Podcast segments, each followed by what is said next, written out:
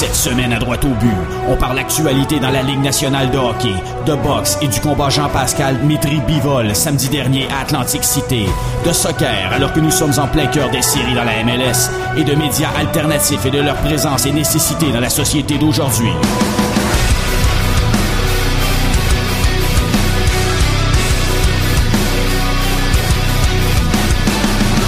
Panélistes Carl Vaillancourt, TVA Rivière-du-Loup, Max Truman du site Dans les coulisses et Jérémy Filosa, journaliste 98.5.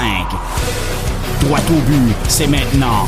Voici vos animateurs Jean-François Dos Santos et Gavino De Falco.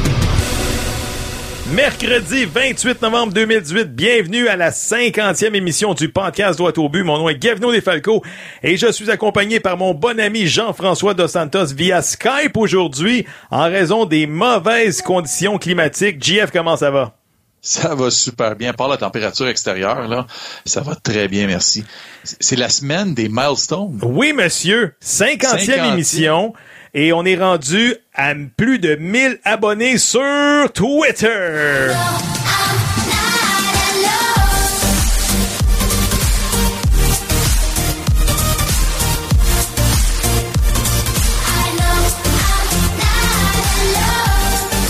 Écoute, 1000 abonnés sur Twitter, ça fait un an qu'on a commencé ce projet-là. Sérieusement, ça m'a vraiment fait chaud au cœur. Toi, JF? Moi aussi, mille merci pour les 1000 abonnés. Écoute, j'aimerais ça qu'au niveau de Facebook, on soit capable d'aller chercher le 1000 aussi, puis là, ça serait le summum. Oui, oui, c'est une question de temps. Puis en plus, cette semaine, Jean-Charles Lajoie, avant de quitter pour TVA Sport, il a mentionné notre nom au 91.9 Sport. On écoute un extrait. Moi, je crois à la liberté, je crois à une presse libre, et J'espère que des gens emboîteront le mouvement. Il faut qu'il y ait une prise de conscience corporative au Québec pour que des gens emboîtent le pas et créent un élan qui va permettre de mieux encadrer et surtout de supporter, entendre par là financièrement, les blogs indépendants, les podcasts indépendants qui travaillent comme des chiens pour survivre à gauche et à droite. Je pense notamment à Hockey sans limite, le podcast droit au but, euh, toutes ces gangs-là, et aussi Town. et aussi Boxing Town Québec, Laurent Poulain, et aussi euh, dans les coulisses. Et je pense qu'ils sont une nécessité et qu'ils doivent survivre. Wow. Simplement wow. Écoute, pour te donner une petite anecdote, là, je m'en allais faire l'épicerie, j'étais dans mon véhicule, puis là, tout d'un coup, j'écoute Jean-Charles mentionner notre produit. J'étais comme wow. Vraiment une belle marque de reconnaissance, là. Je faisais des petits trucs à la maison, puis j'ai la radio qui joue dans le background, puis j'entends ça, puis là, est-ce que j'ai halluciné ou j'ai vraiment entendu ça? J'étais plus certain là, si c'était mon subconscient qui me jouait des tours. Là. Ouais, c'est ça. C'est super le fun. Écoute, juste pour vous dire tout le monde qu'il n'y aura pas de segment vidéo pour les prochaines semaines, étant donné que les studios de droit au but vont déménager prochainement. Tout ça pour oh, dire que. Oh yes, on s'en va en Californie. Oui, justement. sur le bord de la beach. Écoute, Jeff, pour commencer, qu'est-ce qui a retenu ton attention cette semaine dans l'actualité sportive? Bien, on va commencer avec le fait que le Canadien assume ses erreurs et a soumis Carl Eisner au balotage. Ben, écoute, avant d'aller plus loin, là, j'ai un extrait, justement, de Carl Eisner. On écoute. La STN vous souhaite la bienvenue à bord. Prochaine station, Montmorency. Attention, une porte retenue ou bloquée empêche le départ du train. Monsieur, Veuillez votre sac bloque la porte. Immédiatement. Merci d'avoir voyagé avec la STN. Ben oui, écoute, Carl Osner qui prend le métro et qui s'en va à Laval. Es-tu d'accord avec cette décision-là? Ben, je suis d'accord avec le fait qu'on le veut plus à Montréal. Donc, c'est un premier pas dans la bonne direction. Là, j'ai juste hâte au mois de juin parce qu'on peut pas racheter les contrats avant juin. Donc, j'ai hâte au mois de juin où est-ce qu'on va racheter son contrat. Je suis pas sûr que Joël Bouchard est content de voir Ouais. Osner arriver dans son vestiaire. Là. Ça, ça va dépendre dans quel état d'esprit qu'il va être. là. Est-ce qu'il va ouais, faire la baboune? Est-ce qu'il va donner l'exemple aux jeunes? Je pense pas qu'il est rendu là. D'après lui, le Carl Osner peut encore jouer dans la Ligue nationale. Écoute, il est signé jusqu'en 2022, puis il va commander un salaire de 4,6 millions de dollars par année. Il est loin d'être, euh, comme on dit, lui, je pense pas qu'il il pense qu'il est fini. là. C'est un choix de première ronde des Capitals de Washington. Je suis sûr que quand il se compare, il dit, moi, je peux encore jouer dans cette ligue-là. Ben, peut-être qu'il se dit ça, sauf que avec le salaire qu'il gagne, c'est là la problématique avec ce qui va nous rapporter par rapport à son salaire. Parce que c'est sûr que s'il gagnerait moins cher, il aurait probablement été réclamé au balotage. Là. Ouais, c'est sûr. On parlait un petit peu du Canadien de Montréal qui ont subi une quatrième défaite de suite en fin de semaine. Le retour du nouveau capitaine Shea Weber, ça va faire du bien à la brigade défensive qui en a grandement besoin, de GF. Absolument. Tu sais comment que le monde sont à Montréal. Tout le monde est sur la panique. Euh, on est là, oh boy, le Canadien est en train de perdre, ça, ils perdent, puis ils reperdent. Ben, je pense qu'on a oublié quelles étaient nos attentes au début de la saison. Les attentes étaient nulles. Et les attentes doivent rester nulles. On peut juste être agréablement surpris.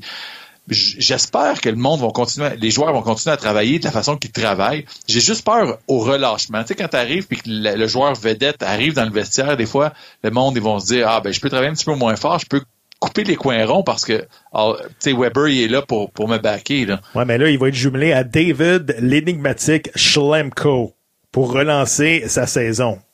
À, part que David Schlemko doit être bon dans la belle vitrine avec un beau bouquet, un beau ruban pour, pour le temps des fêtes, je vois aucune raison pourquoi que c'est lui qui évolue avec chez Weber. Là.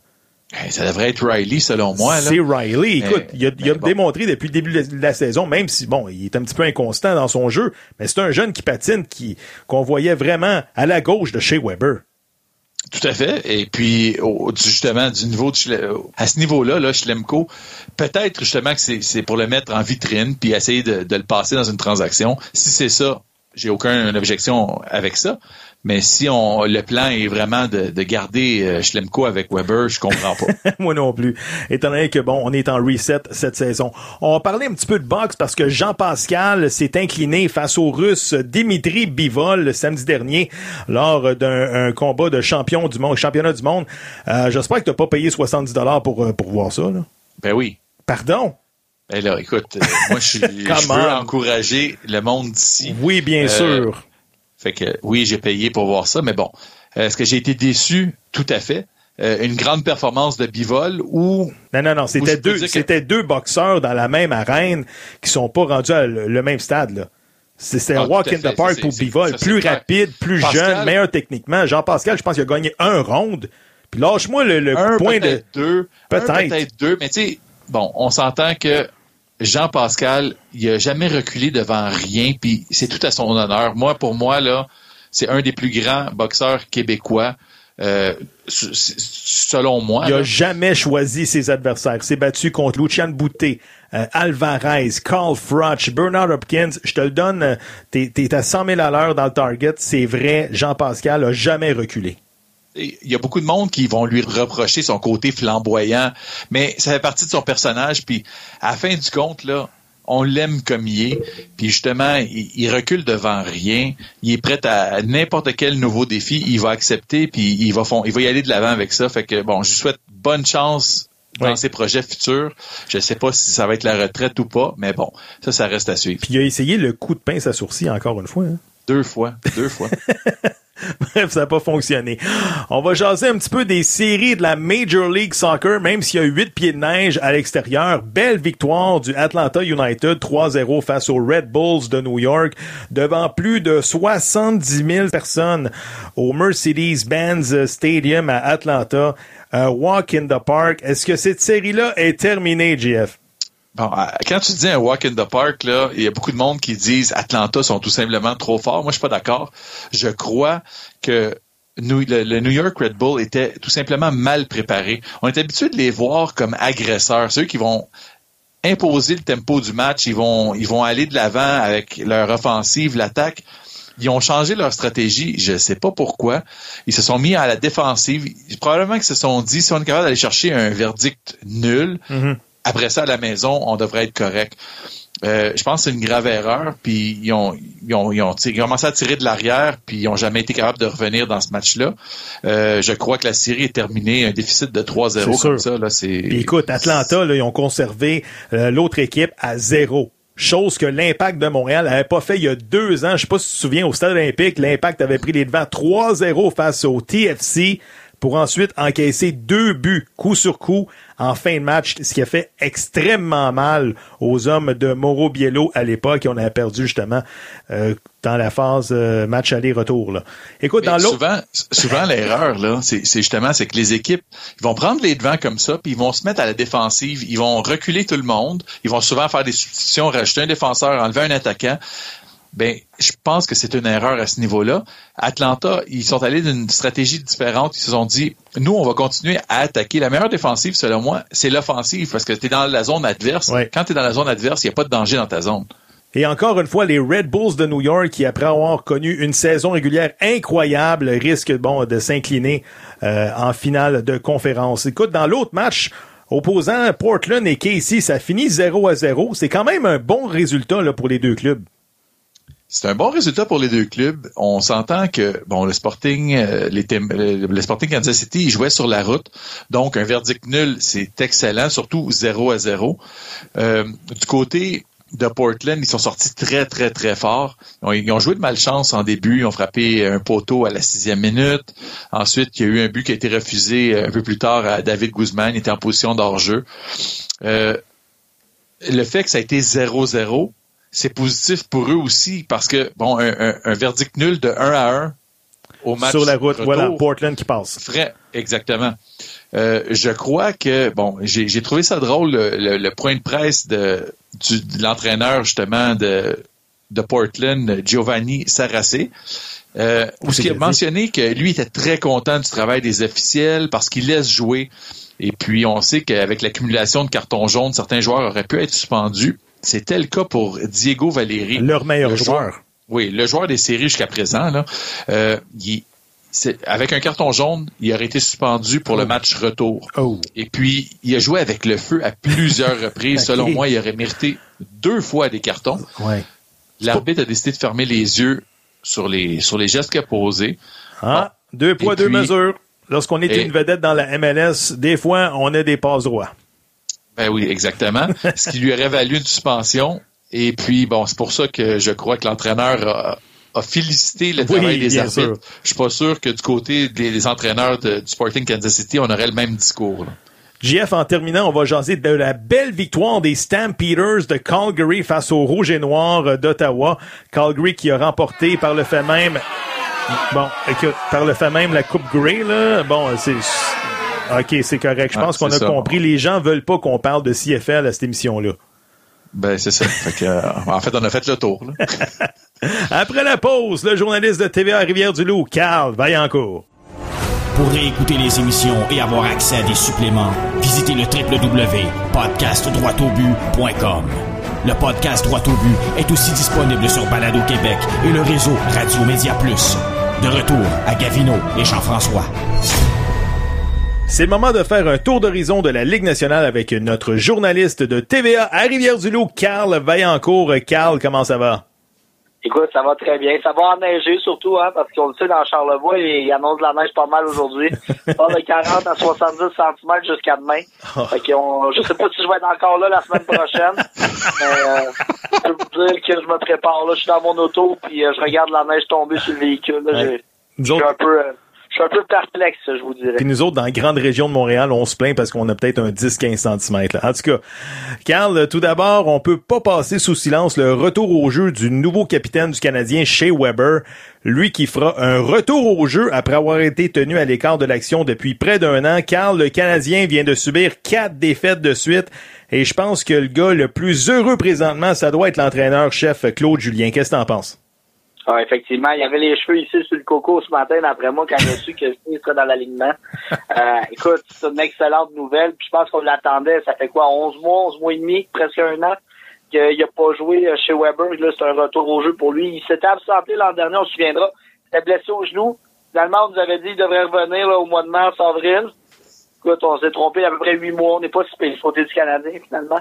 Euh, oui, mais attends, une minute. ton sauveur, Weber, il, va être, il va être matché avec David Schlemko sur la première paire. Là. Attends une minute. C'est, ça va rien changer. Là. Ben écoute, c'est là que ça, va être intéressant.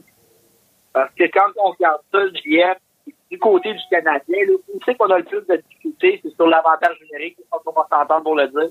14,9% d'efficacité. On est 30e sur 31. Après moi, il y a juste les coyotes d'Arizona qui sont en bas de nous. Euh, et quand tu regardes ça, ben, ce que ça fait, c'est que l'arrivée de T. Weber va donner une munition de plus pour l'attaque massive du Canadien. On n'en a pas beaucoup de munitions. On va la prendre au moins quand on en a une.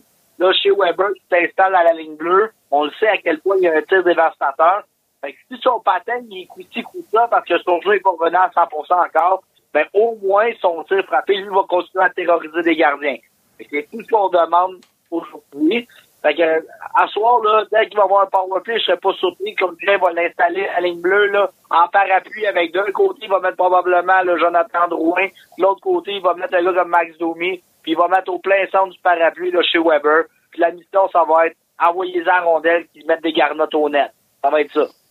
Oui, mais écoute, t'as pas peur un peu au relâchement, sais, ce qu'il y a, l'entité du Canadien présentement, c'est le travail acharné de tous les joueurs depuis le début de la saison, puis c'est pour ça que ça va bien. Avec le retour de chez Weber, le monde dire, écoute, notre, capitaine, notre sauveur est là, on va s'asseoir sur nos lauriers, puis on va le laisser aller. je pense que déjà depuis 3-4 matchs, je pense qu'ils sont déjà sur les lauriers. Fait ça, si t'as peur que l'arrivée de chez Weber fasse ça, t'as pas à t'inquiéter, je te rassure tout de suite. Euh, donc, quand tu regardes ça, ben, tu le Canadien meilleure équipe avec chez Weber, c'est automatique. Ça, ça veut dire qu'un gars comme Carl Osner n'est pas dans l'alignement, il tombe septième. C'est automatique que le Canadien est meilleur, là. C'est même pas une question. Euh, juste à cinq défenseurs, sans Carl Osner, on est meilleur. C'est là, on vient d'acheter chez Weber. c'est sûr qu'on est meilleur. C'est même pas une question. Regarde, je veux pas faire ma langue sale, les gars, là, mais Souban, euh, euh, depuis qu'il a été échangé, il a joué 166 matchs avec les Prédateurs a accumulé 111 points, tandis que Weber, seulement 104 matchs avec le Canadien, a seulement récolté 58 points avec un différentiel de plus 12. Donc, présentement, on voit comme une différence de 55 points entre les deux joueurs depuis la transaction et trois ans et demi de plus. Donc, le juste ramener ça là, sur, euh, sur la table. Moi, je vois la différence euh, de ce côté-là. C'est intéressant les chiffres que tu amènes. Mais moi, la différence, je la vois, là, c'est que depuis que Piquet Souban est parti, premièrement, le Canadien a un million et demi, deux millions de plus dans ses poches au niveau de la masse salariale, ce qui a permis d'emmener des joueurs. Bon, il y a eu des transactions qui ont été effectuées, mais là, on a quand même une marge de manœuvre lorsqu'on va arriver le temps du euh, dans le coin du, 27-28 février à date limite des transactions. Fait que ça, déjà ça, là, c'est un gros plus. 2 millions, là, pour certains, ça, ah, c'est pas tant. Mais 2 millions, là, quand ça fait la différence entre 6, 8 puis 10, je peux, c'est pas le même genre de joueur que tu peux aller chercher, ça c'est automatique. Deuxième élément qui est intéressant, chez Weber a 58 points en 104 matchs, et Kim Souban a 111 en 166. Oui. Si tu fais une règle de 3, là, on est à peu près à 0.63 versus 0.57, nombre de points par match, 0.56, à peu près 0.07 points par match de différence. Et la différence, tout te dire, c'est quoi? C'est que Piquet Subban a le luxe de pouvoir jouer avec Roman Josie, avec Ryan Ellis, avec, avec une brigade défensive de premier plan et une équipe qui, il n'y a pas si longtemps, là, a fait la finale de la Coupe Stanley.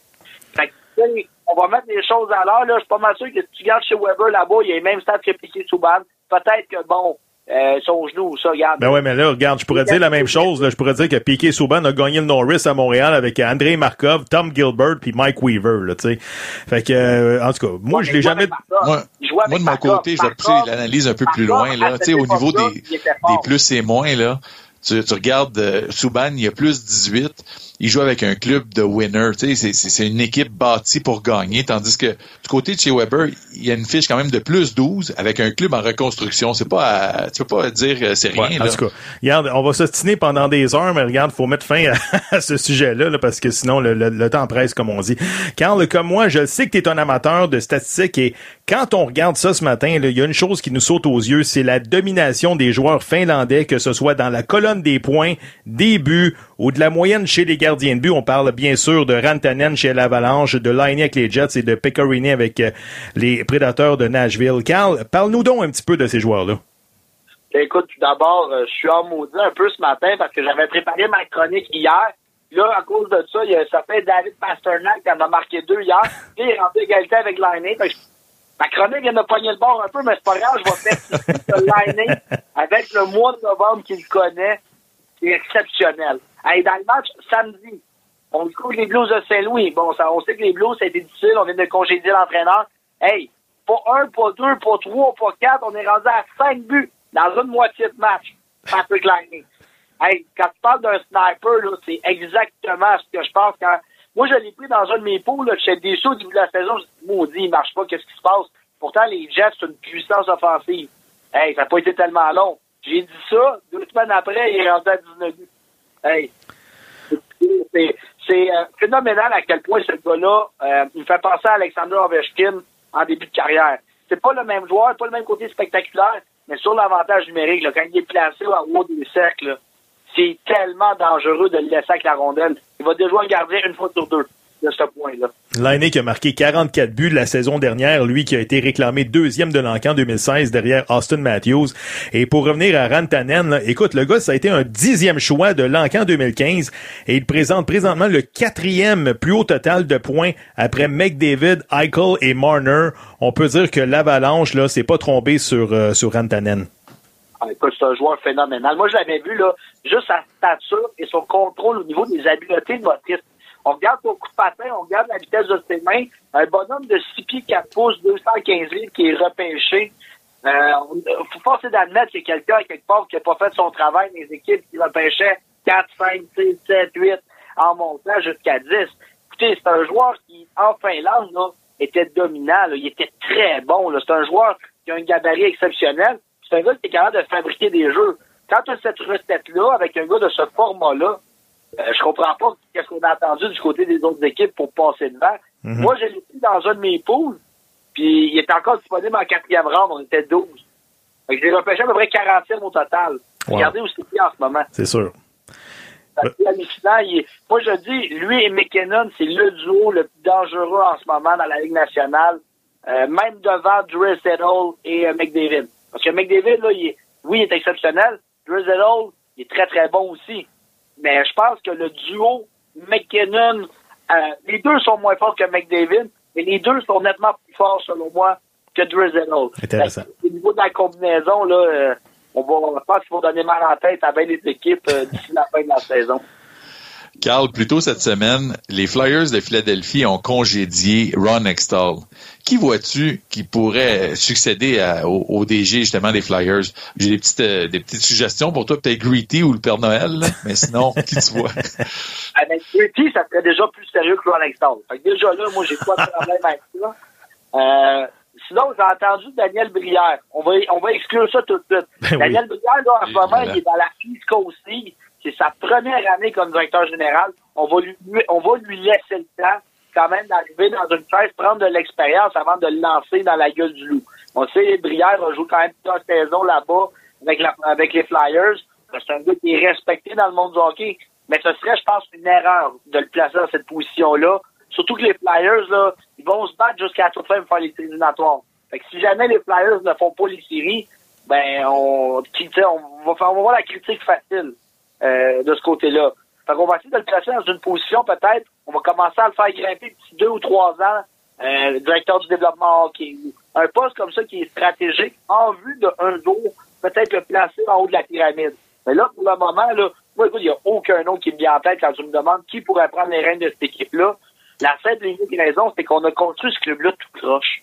Euh, on a des joueurs talentueux, on a des gars comme Voracek, on a des gars comme Giroud, on a des gars comme Gatisbier à défense. Il est où le gardien de but? On le cherche depuis 35 ans. Écoute, Eh ben, c'est sûr encore- que bon, Ron. Extall, écoute, Ron Extall, il a gagné le Conn Smythe en 87 dans une cause perdante, mais ça n'a jamais été étiqueté gardien, gardien numéro un. Là. Mais avant ça, ça a été Pelle Lindbergh, le, le regretté Pelle Lindbergh qui, est dé- qui est décédé dans un accident de voiture, en, je pense, en 84. Là. Mais depuis ce temps-là, jamais eu de gardien numéro un, comme nous autres, jamais eu de, de, de centre numéro un depuis les années 80-90. Tu sais, c'est... Encore, encore une fois, il y a un congédiement où ce que le gardien de but numéro un fait pas le travail, il y en a pas, donc c'est toujours ça. Les, les coachs puis les, jobs, ils suivent les gardiens. Si le gardien fait pas le travail, il y a quelqu'un qui va perdre sa job, ça sera pas long. Ben, monsieur, c'est intéressant ce que vous dites parce qu'on en a eu des gardiens de but qui ont, qui ont connu du succès, mais ailleurs. Tu sais, on a eu Bobrovski. Il faisait pas là. Fini. Euh, débarras. Euh, Oui. On a eu des gars qui ont gagné à Columbus. Steve Mason, gagné le trophée Vizina. Euh, le problème, c'est qu'on n'est pas capable de placer des défenseurs de qualité devant ces gardiens de but-là. Fait que là, ça rend le travail plus difficile. Et là, les gardiens de but, la confiance, on sait à quel point c'est fragile quand t'es gardien. On, se retrouve dans une situation où Euh, on a 30 35 tirs sur le filet, notre filet à nous.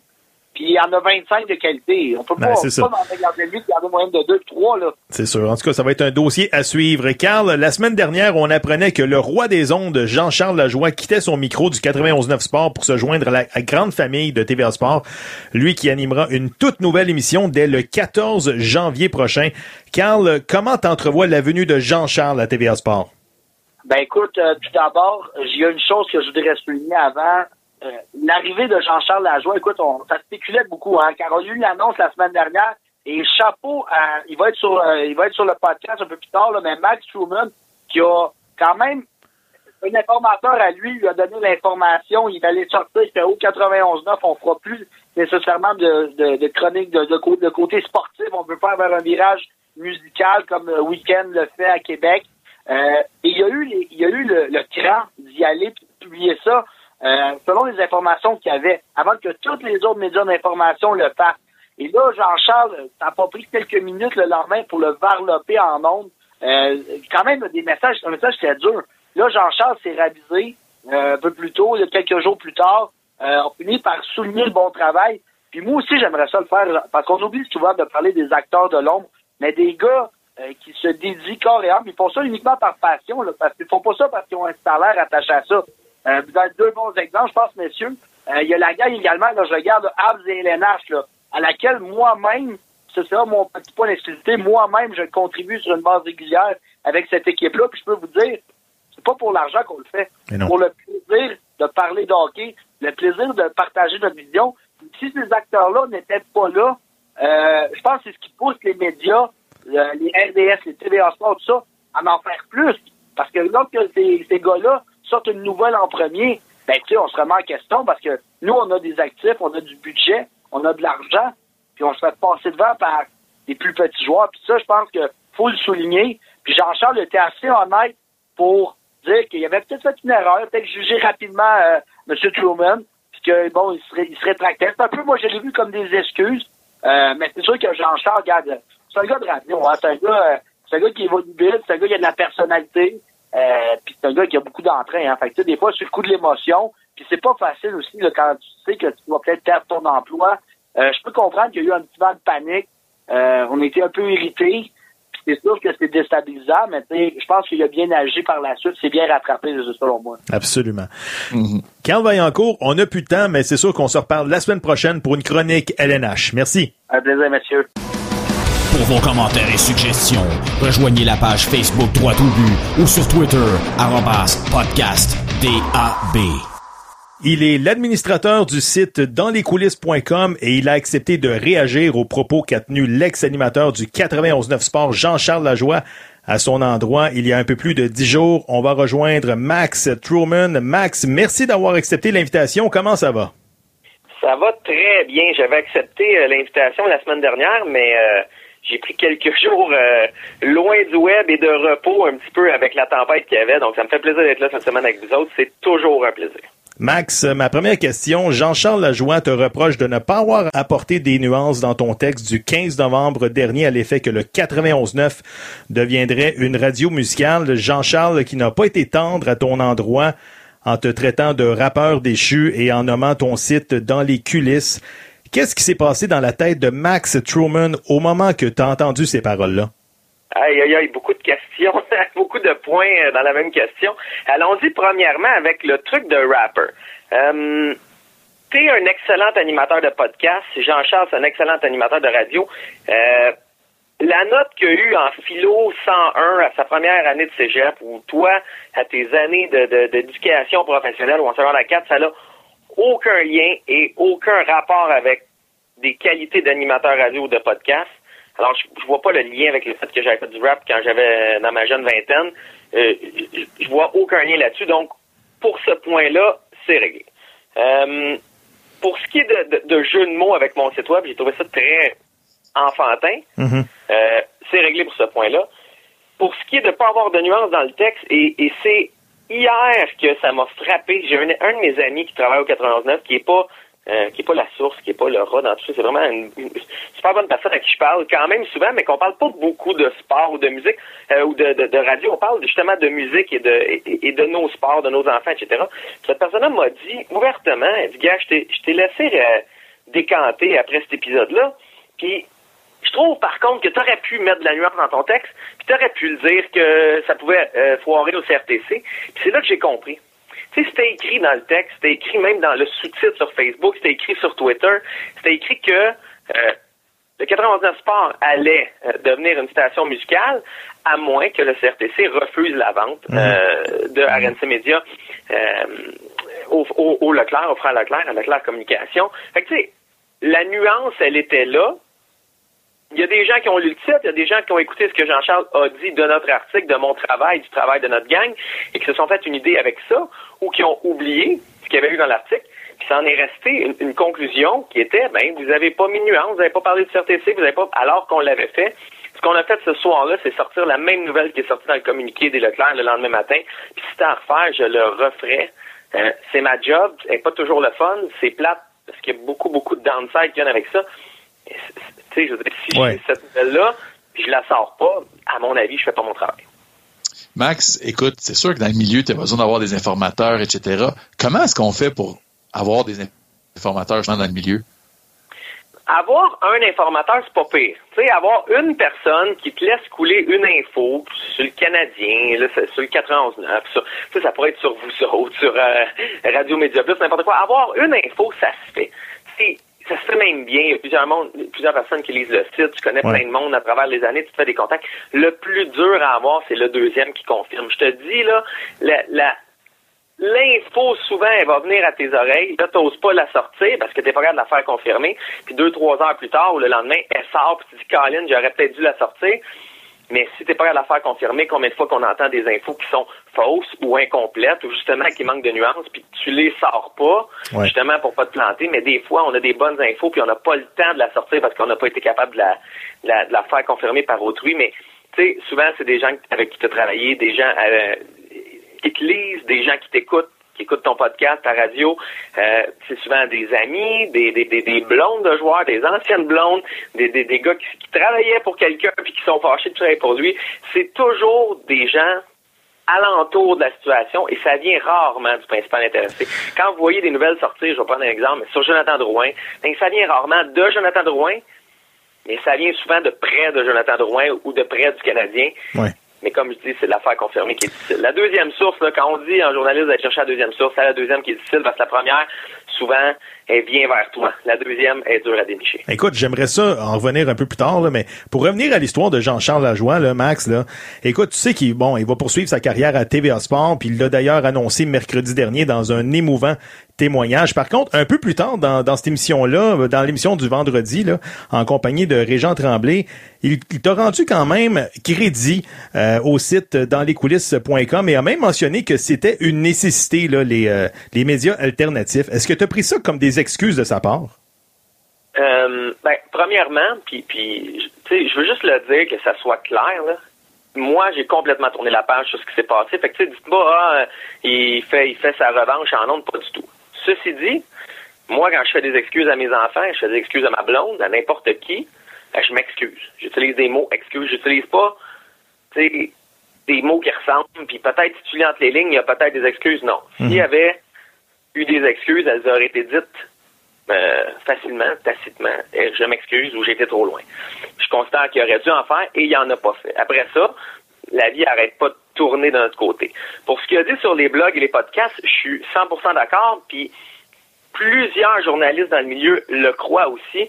Les podcasts, les émissions de radio web, les blogs, autant les petits que les gros, ils sont utiles. Il y a beaucoup de journalistes qui viennent s'y abreuver, il y a beaucoup de journalistes qui trouvent des débuts d'histoire là. Euh, il, y a un, il y a un travail de recherche différent qui est fait sur les podcasts, sur les blogs, c'est utile. Là où j'ai peut-être de la misère, c'est euh, ben il faudrait les aider, il faudrait les subventionner, ils sont peut-être pas bons, eux autres, ils, ils sont peut-être pas capables, ils ont peut-être juste pas les ressources. Écoute, moi je considère qu'on on, on est une belle business chez dans les coulisses. Oui, j'aimerais ça qu'on ait plus d'argent, mais je vois pas ce qu'une subvention changerait. On fait le même travail de la, de la façon la plus professionnelle possible. Je pense pas que de, de, de, de demander la pitié pour nous autres, c'était une bonne chose à faire, mais sur le fond, Jean-Charles a 100% raison. On a besoin de ce, de ce milieu, de cet univers parallèle, autant en hockey, en soccer, en boxe, autant on a besoin d'une, sais, qu'après qui ferme, c'est, une tragédie pour le monde sportif. Mhm, effectivement. Devraient changer de vocation, là, on va faire attention, on a de la nuance, Ouais. mais c'est, c'est pas une bonne nouvelle, c'est, c'est très, très, très nocif pour le, le visage sportif québécois. là. Max, est-ce que c'est possible de vivre justement des médias alternatifs? Oui, c'est possible, je le fais. Euh, j'ai quelques collègues qui le font, mais c'est pas facile. Euh, tu sais, comment je pourrais expliquer? Y a pas, tu peux pas faire un texte par jour, trois jours par semaine, puis vivre de ça. C'est une job de fou. Ça ressemble à quoi ton horaire, toi, Max Truman? Moi, je me lève à 6, des fois 5 et demi, des fois 6 et demi. Je tombe en revue de presse, je fais le tour des sujets. Euh, moi, j'écris la semaine entre, tu sais, je te dirais que je suis devant mon ordi entre 7 et demi puis une, une, une et demie. Comme là, je viens de terminer mon chiffre en parenthèse. Mais t'es sur le téléphone, sur le Twitter, le reste de la journée, là, t'as pas de break. L'été, pour vrai, c'est un petit peu plus relax, tu sais, outre euh, le repêchage puis la journée de jour autonome. Mais sinon, pendant la saison, c'est fou, là. Tu travailles le matin de bonne heure, l'après-midi, tu es sur ça. Là, tu réussis à décrocher une heure ou deux pour aller faire du vélo au gym. Tu reviens, il y a un match le soir. Là, après ça, tu as l'après-match, tu t'analyses ça le lendemain. Mais souvent, je suis en entrevue radio. Fait que tu veux déjà mettre tes idées en place. C'est une grosse job. Tu peux juste faire un article une fois de temps en temps, mais t'en vivras pas. Si tu veux en vivre, c'est une grosse job, puis t'es toujours aussi bon que ton dernier article. Ouais. Puis T'as beau faire 97 bons articles, à un moment donné, t'en sors un moins bon, mais c'est celui-là que tout le monde parle. Puis c'est c'est celui-là que tout le monde se souvient. Fait que, tu sais, t'as une pression de performance toujours, mais on est chanceux. Sincèrement, on est chanceux au Québec. On a des belles nouvelles. Le Canadien nous en donne beaucoup. Que ça aille bien, que ça aille mal, il y a toujours une histoire, il y a toujours quelque chose. On est quand même chanceux ici avec, euh, avec le Canadien. Si on peut avoir deux, trois, quatre équipes, l'impact, ça s'en vient. Ça, on, on sent que les gens ont soif de nouvelles entre les matchs. Ça, c'est bon. Ça, ça prendrait plus de choses, mais au moins, on est, on est servi avec le Canadien. Ben, vu que tu parles de nouvelles, etc., moi, j'aimerais savoir, en carrière, jusqu'à présent, c'est quoi ton plus gros scoop? Je te dirais que l'été dernier, la transaction d'Omi Galchenyuk, on l'avait annoncé sur Twitter, euh, quelques, je pense, que c'est 45 minutes, 30 minutes, on va retourner et voir avant tout le monde. Euh, et celle-là, ça avait été hallucinant parce que la première source était venue par courriel, j'avais Ok. reçu quelque chose, et celle-là, j'ai réussi à la faire confirmer, j'ai réussi à la sortir. Écoute, je pense que j'avais mis un, un genre, ça se conclura très, très, très bientôt ce soir pour une interrogation, quelque chose comme ça. Puis euh, celle-là, tu sais, c'est une belle nouvelle. Domi Galchenyuk, un contre un. Je me souviens, les 45 minutes entre mon tweet puis le moment où ça s'est réalisé, Mais là, j'imagine, euh, Max, là, que les médias traditionnels t'avaient pas donné, genre, le crédit, là.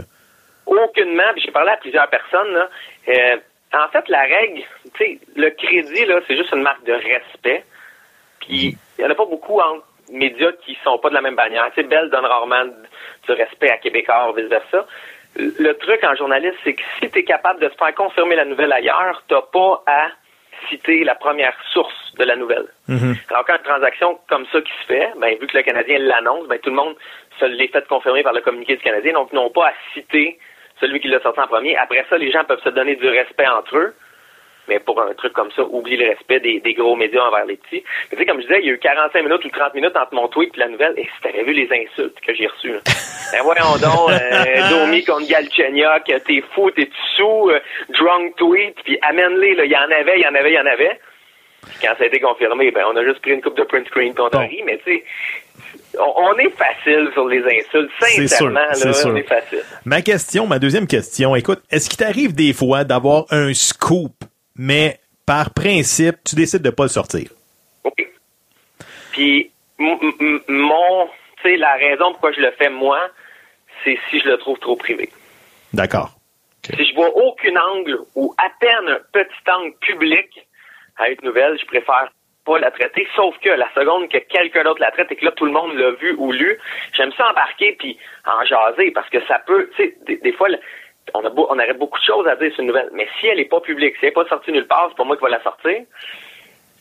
Juste parce que je vois aucun angle public. Et si elle sort sur un petit, petit, petit, petit blog ou un petit site, ben j'en parlerai pas. Mais si elle sort après, euh, en ondes, à la radio ou à la télé, ben on accepte d'en traiter parce qu'elle est devenue publique. Mais rendre une nouvelle privée publique, c'est touché. Puis, c'est arrivé souvent qu'on l'a pas fait, puis on est à l'aise avec ça. L'inverse, si tu le fais, t'es pas à l'aise avec ça, puis tu te fais critiquer, et ils ont raison de critiquer dans ce temps-là, les gens, ben, t'es pas bien avec ça. Puis je te dis, quand t'écris un article ou tu fais un podcast, puis t'es pas content de ton podcast, ou tu sais que tu l'as échappé, Oui. ça, c'est plate. C'est c'est un peu le contraire de ce qui est arrivé avec Jean-Charles. Euh, si c'était à refaire, je, le, je, je ferais la même chose, je la sortirais la nouvelle, et, et je m'en veux pas, j'ai pas de regrets. Mais si tu as des regrets, puis là, tout le monde te, critique, et ils ont raison, puis tu as des regrets, ça, c'est plate dans ta barouette. En terminant, écoute, Max, j'aimerais ça savoir s'il y a des rumeurs de transactions impliquant le Canadien de Montréal. là. C'est assez tranquille en ce moment. C'est assez tranquille. Le Canadien essaye d'échanger un vétéran défenseur. On a vu qu'ils ont essayé d'échanger Osborne, ça n'a pas marché. Euh, on essaye d'échanger peut-être Jordy Ben. Si Weber revient, ça solidifie la défensive, peut-être. Mais c'est tranquille. Puis, tu sais, je regardais dernièrement, on a eu une petite chute de- des statistiques de 4% sur dans les coulisses avant l'histoire Jean-Charles de sa rapport. On a eu un 4% de chute. Puis, j'ai regardé avec les autres années. On a entre 4 et 7% de chute de octobre à novembre, puis à peu près le même ratio de novembre à décembre. Le monde passe Noël, passe le jour de l'an, et boum, ça part pour les vraies rumeurs, les, les, les trucs intéressants, et là, le, le- le trafic augmente. Donc, si tu me poses la même question à partir du 8 ou 10 janvier, j'espère te donner de quoi de plus crunchy ou plus intéressant.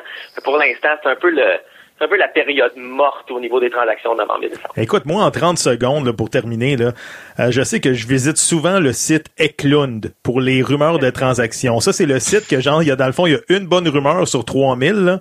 Je me dis, je me dis, comment ça se fait que ce gars-là, c'est la référence lorsque vient le temps de parler de rumeurs de transactions? T'as-tu une réponse là-dessus, Max? il, il était là avant. C'est c'est strictement ça. C'est un peu la stratégie. Puis là, c'est pas un niveau de qualité, mais c'est la stratégie de Cube Radio en ce moment. Ils veulent être là avant, dans la tête des gens, pour le jour où la radio numérique sera grosse. Ils auront été là, promis dans le cerveau des gens.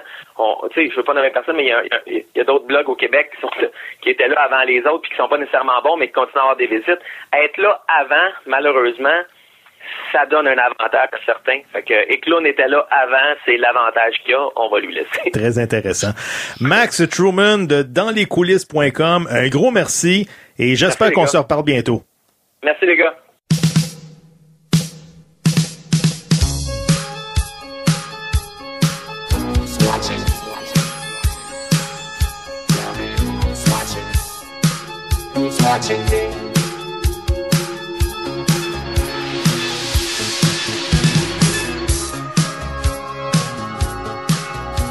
Samedi dernier, il était aux premières loges du Hard Rock Hotel and Casino de Atlantic City afin d'être témoin de la victoire de Dimitri Bivol face au Québécois Jean Pascal. On va rejoindre le journaliste du 98.5 Sport à Montréal, Jérémy Filosa. Jérémy, comment ça va? Oui, salut, ça va bien, ça va bien. Moi, j'ai rebaptisé le Hard Rock Hotel en Hard to Breathe Hotel parce que toute la fumée secondaire euh, dans l'hôtel, c'est beau, c'est sharp, mais ça sent mauvais. Puis, euh, si vous n'êtes pas un adepte de fumée secondaire, euh, c'est pas la place à aller. Jérémy, pour ceux qui n'ont pas vu le combat, on a assisté à une domination totale de Bivol. là.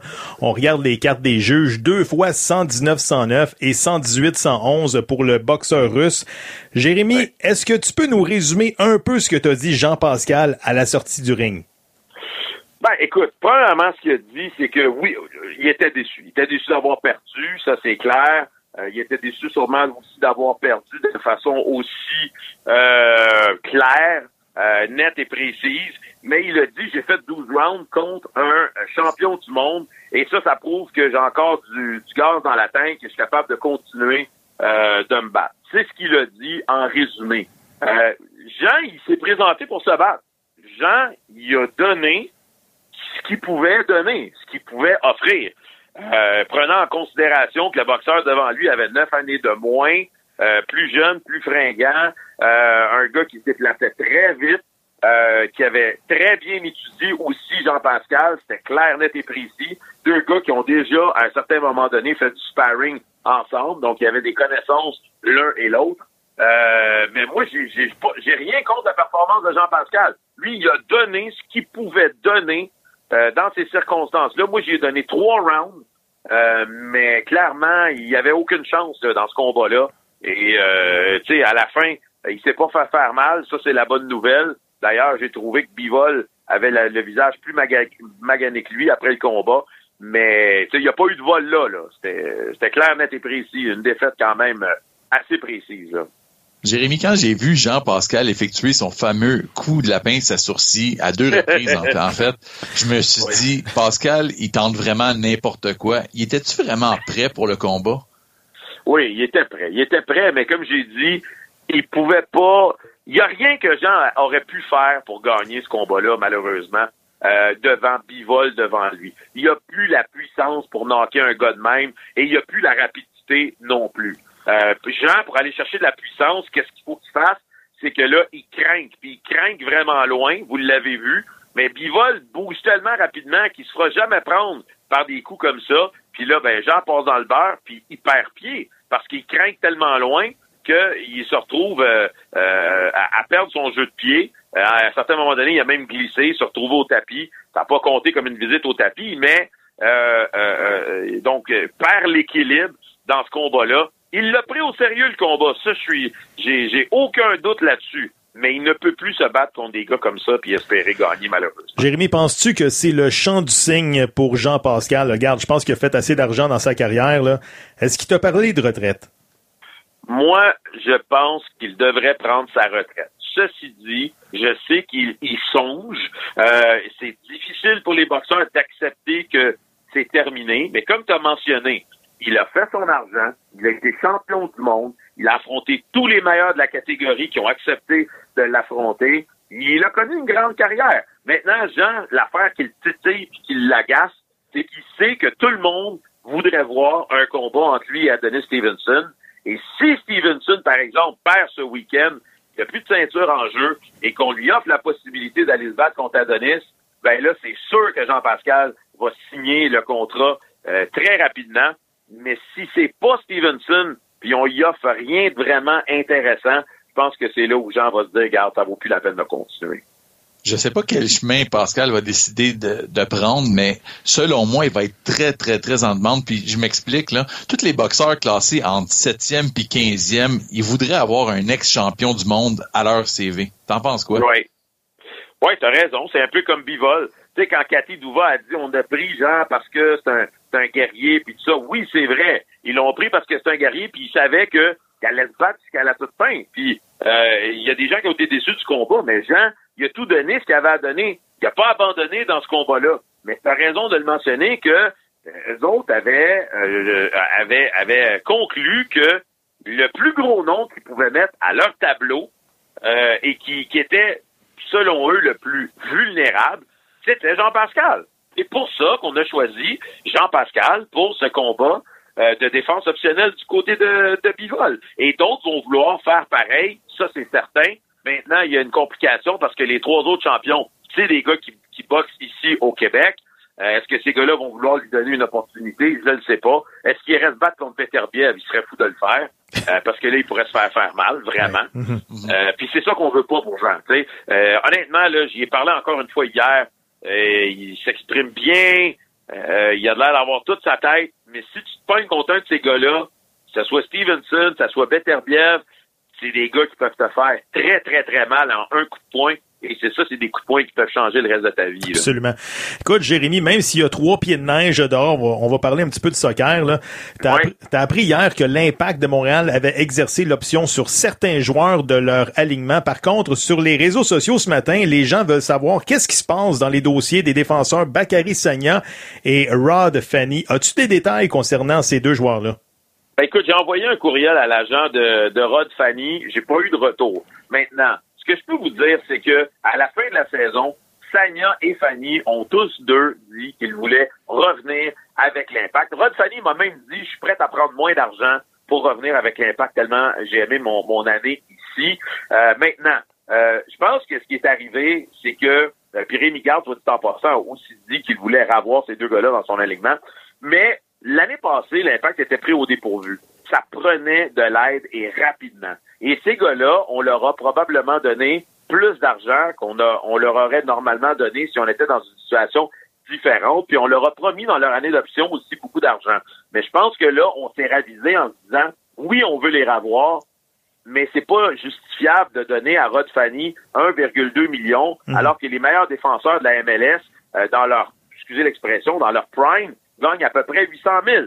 Donc, on va essayer de les garder, mais on va essayer de voir s'il n'y aurait pas moyen de, de, de, de renégocier un peu les ententes avec ces deux gars-là. On va voir où ça va mener. Puis ça veut pas dire non plus que les gars à qui on a exercé les années d'option, que ces gars-là vont revenir. A Jason Vargas, on, on exerce l'année d'option, Ouais. on conserve ses droits, mais ça veut pas dire qu'on on peut pas l'échanger ou, ou le transférer à une autre équipe. La même chose pour un gars comme Victor Cabrera ou même Maxime Crépeau. là. Du côté de l'impact, si on ne réussit pas à signer ces défenseurs-là, ça pourrait être catastrophique là aussi. Là. Ça dépend de ce qu'on va faire durant l'entre-saison. Euh, là, c'est sûr que euh, quand on regarde la situation froidement, c'est sûr que ça laisserait des trous. Euh, Est-ce que Victor Cabrera, on a des plans pour lui à long terme? Ça a l'air que non. Euh, Zacharias Diallo, normalement, devrait être prêt à effectuer un retour au jeu. Carl Fisher, on l'a laissé partir. On va voir ce qui va se passer aussi avec euh, avec euh, euh, pardon Thomas Giguère, Thomas Mayer Giguère Ouais. qui était avec Ottawa, Mhm. euh, qui peut jouer un certain rôle. Mais moi, je pense qu'il y a de très bonnes chances que les, les gars reviennent, qu'il y en ait au moins un des deux qui reviennent, parce qu'ils ont tellement aimé leur expérience ici. Ils vont faire quoi? Ils vont aller prendre une chance, se trouver une autre équipe ailleurs? Non, pour combien plus d'argent? Alors qu'ils savent pas exactement dans quoi ils vont s'embarquer, alors qu'ici, ils savent qu'ils ont la confiance de l'entraîneur et qu'ils vont jouer plusieurs minutes et qu'ils vont avoir du plaisir aussi à jouer euh, en MLS. Jérémy, on va jaser du poste de vice-président chez l'Impact de Montréal, le poste qui sera bientôt vacant étant donné que M. Legendre a annoncé sa retraite la semaine dernière. Je le sais que sur les forums de discussion, il y a bien des gens qui réclament la présence de Ray Lalonde pour occuper ces fonctions-là. Lalonde qui a Ouais. re- redoré l'image euh, l'image de marque là, du Canadien dans les années 2000. Jérémy, penses-tu que Joey Saputo pourrait contacter un génie du marketing sportif en Ray Lalonde? Ben écoute, s'il le fait pas, il fait pas son travail. Parce que tu te dois au moins de rencontrer des gens comme ça qui ont connu du succès dans le monde sportif, dans ta ville, euh, dans le passé, qui connaissent vraiment bien le marché particulier de Montréal. Il n'y en a pas 150 000.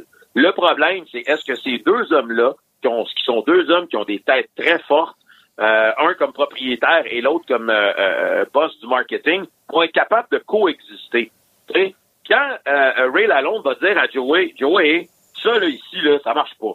Il faut faire ça de cette façon-là, de cette façon-là, de cette façon-là. Faut qu'on se donne cinq ans pour travailler là-dessus, pas un ou deux, puis tirer la plug sur un projet. Faut qu'on se donne des, des, des, des projets qui vont être étalés sur plusieurs années, puis ça va coûter de l'argent. Est-ce que Joey Saputo va être prêt à l'écouter? Parce que si tu l'embauches puis tu l'écoutes pas, ben embauche-le pas. Tu sais? Ouais. Euh, ça donne à rien. Euh, mais est-ce qu'on devrait le consulter? Est-ce qu'on devrait au moins s'asseoir avec lui pour voir quel genre d'idée il a? Absolument, absolument qu'on devrait le faire. Écoute, selon Forbes, l'impact est évalué à 168 millions de dollars, et ce qui est au 20e rang de la MLS. Et pour ceux qui se demandent qui est au premier rang, c'est bien sûr Atlanta United avec 330 millions de dollars.